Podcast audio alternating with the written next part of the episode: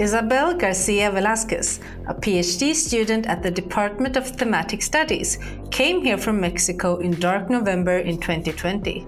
But she actually has a great attitude towards the Swedish darkness and winter. Found out what that is in this episode. This is Work at LIU. My name is Priya.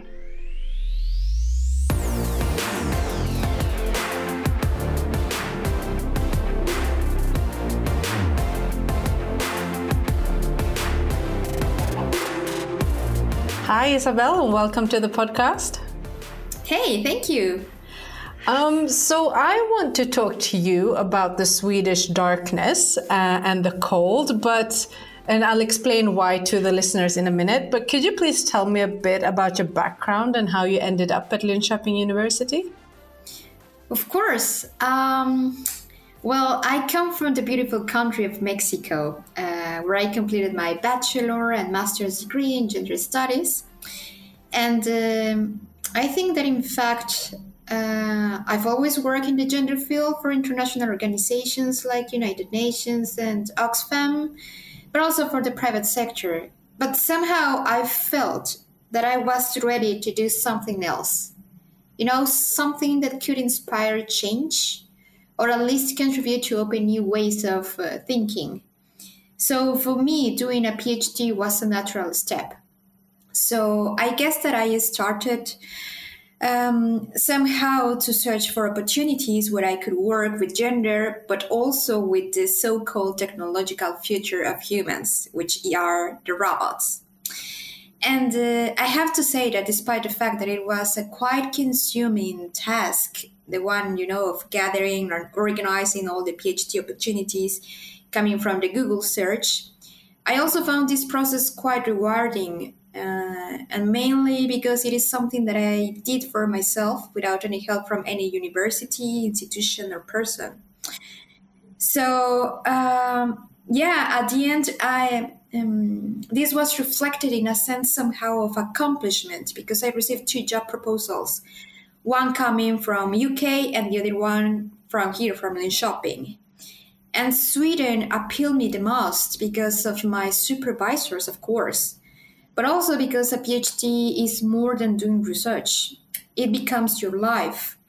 So for me, it was and is still important to be able to plan for a long term. And the fact that uh, Sweden used to give the opportunity to apply for a permanent resident card made all the difference. So I will say that in my case, this was the deal breaker between a PhD in Sweden, in UK, or any other equally competitive country and that's that's how I ended here in Lille, which I really like. Yeah, okay. Did you have any experience from Sweden before? Like, had you heard anything before you came here, or was it just, you know, I'll take my chances and I'll go? uh, to be honest, I think that uh, I only lived in Belgium, Spain, and Latin American countries. So Sweden was, and I should say that it is still a very complete new country for me. And of course, before arriving, I read as much as I could about what to expect, uh, about the culture, about the so called fika time, and so on. But I guess that nothing compares to real experience. So, for example, I arrived on November 2020, which I believe was just in the middle of the pandemics, yeah. and everything was closed, including the Migrationsverket. So I guess that for me, those were really tricky times for having uh, basic stuff such as uh, my pension number or even a Swedish bank account. So, fortunately, I think I was really lucky because I have some amazing PhD colleagues who helped me through the process. And I guess this will be the first tip to give to all new students make friends since day one. yeah, I think I think that's a really good advice because um, I mean, as you said, you can only read so much. It's when you're actually here that you need to that you experience the hardships and and what you have to figure out. I mean, you probably read about personnummer, but actually coming here and then having to get it, that's a whole different story. Yeah, um, completely. Now, you said you as everyone heard, you're from Mexico and you've did, lived in Latin American countries. Well, sure, you've been to Belgium and Spain and all of that, but to me, Mexico, and this is like like the touristy view of it. It's warm, long beaches, uh, the sun is out, you know, like amazing. And you came here. Not only was it the pandemic, November, like the the saddest of months. on, on the year.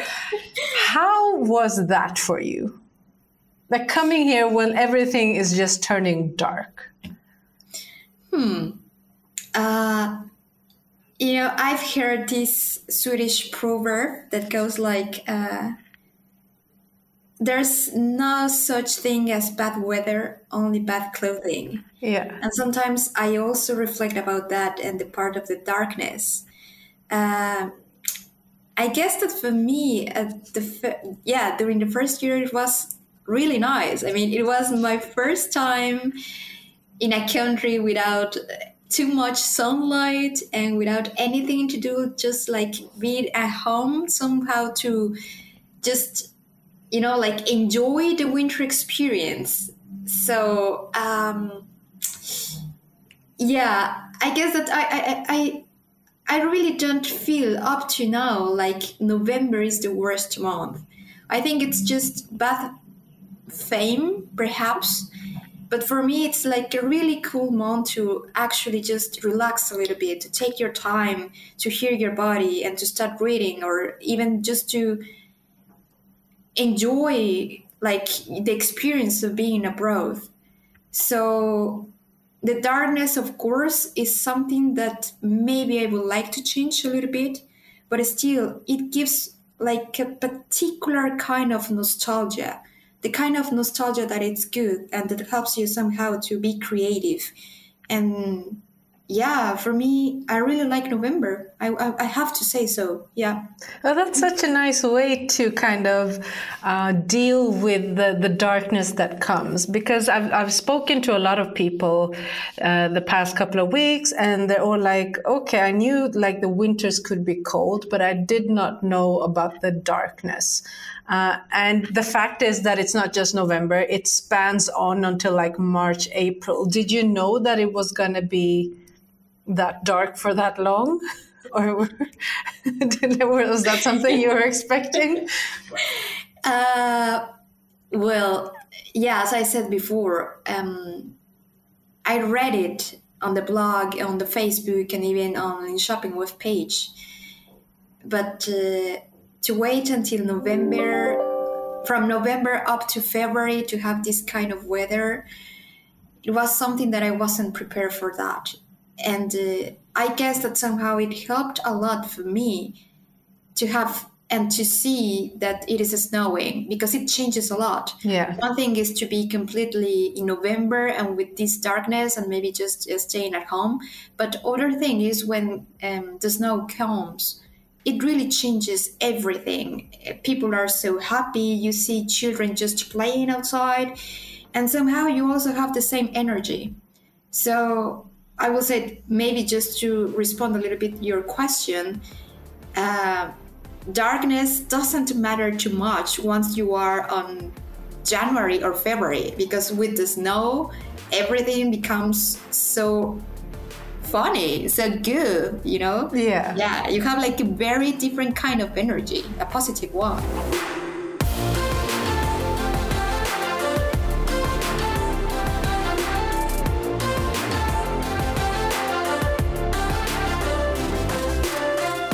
So have you have you done any snow activities? I'm guessing in Mexico there's no snow. so once you've come here, like, have you tried the skiing and the skating and everything?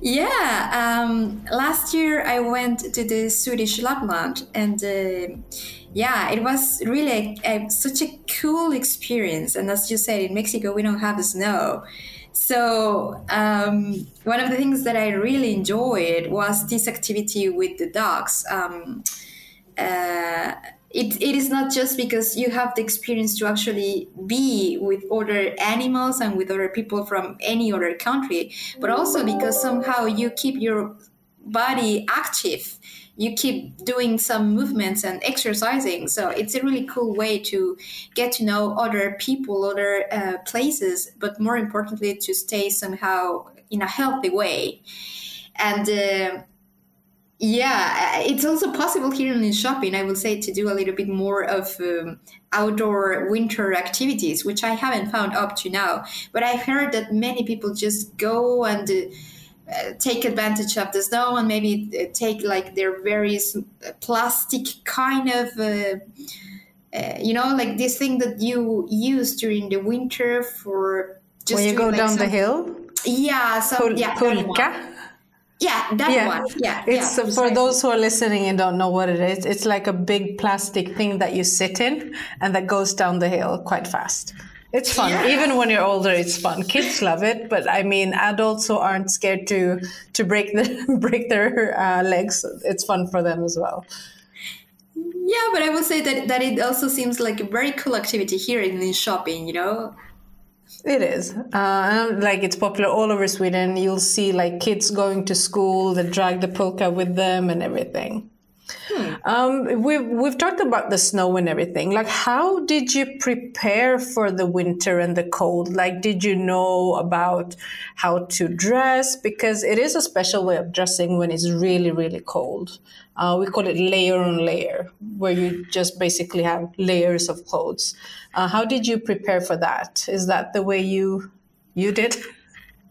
Yeah, um, I think that I learned that the quality of clothes is much more important than the number of layers that you use.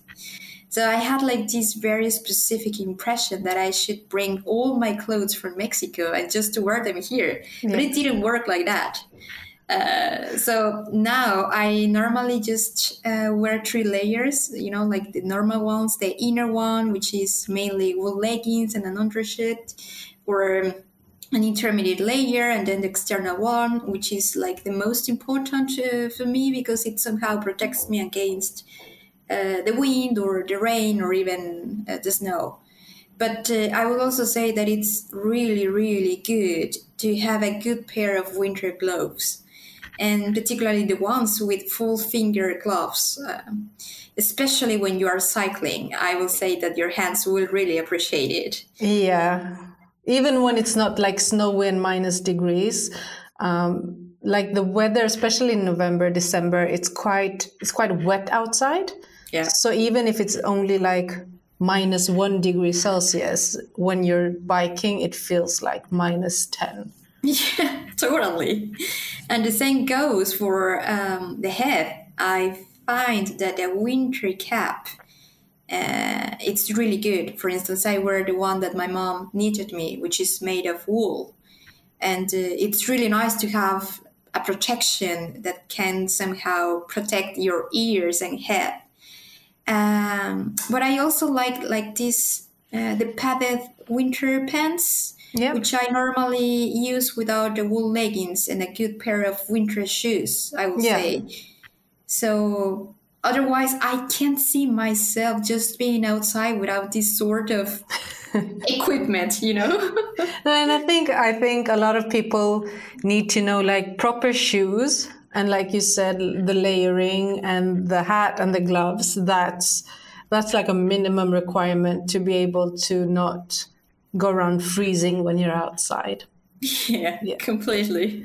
Um, so you've experienced one winter here. You're going into the second winter in Sweden. Uh, what advice would you have for people who are just about to arrive or who just came here and are going to experience what you did your first year? Um, I think that it would be, uh, yeah, basically document yourself about Sweden um, because it's always nice to know what you need to do once you arrive, how many days it will take you to do it, and so on. Not just come here and expect to have all the information, you know, in a second. It doesn't work like this. And uh, also, don't bring too many clothes. It's better to buy them here. For example, just to go to Tornby, which is a nice uh, place where you can find clothes from different uh, sizes and brands. So yeah, it's much better just to wait here and to buy them here.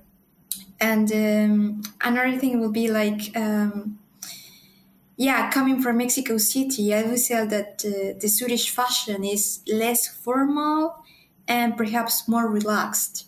So don't stress too much. Just uh, bring a pair of jeans and a nice shirt, but no heels. I think that that will be really enough.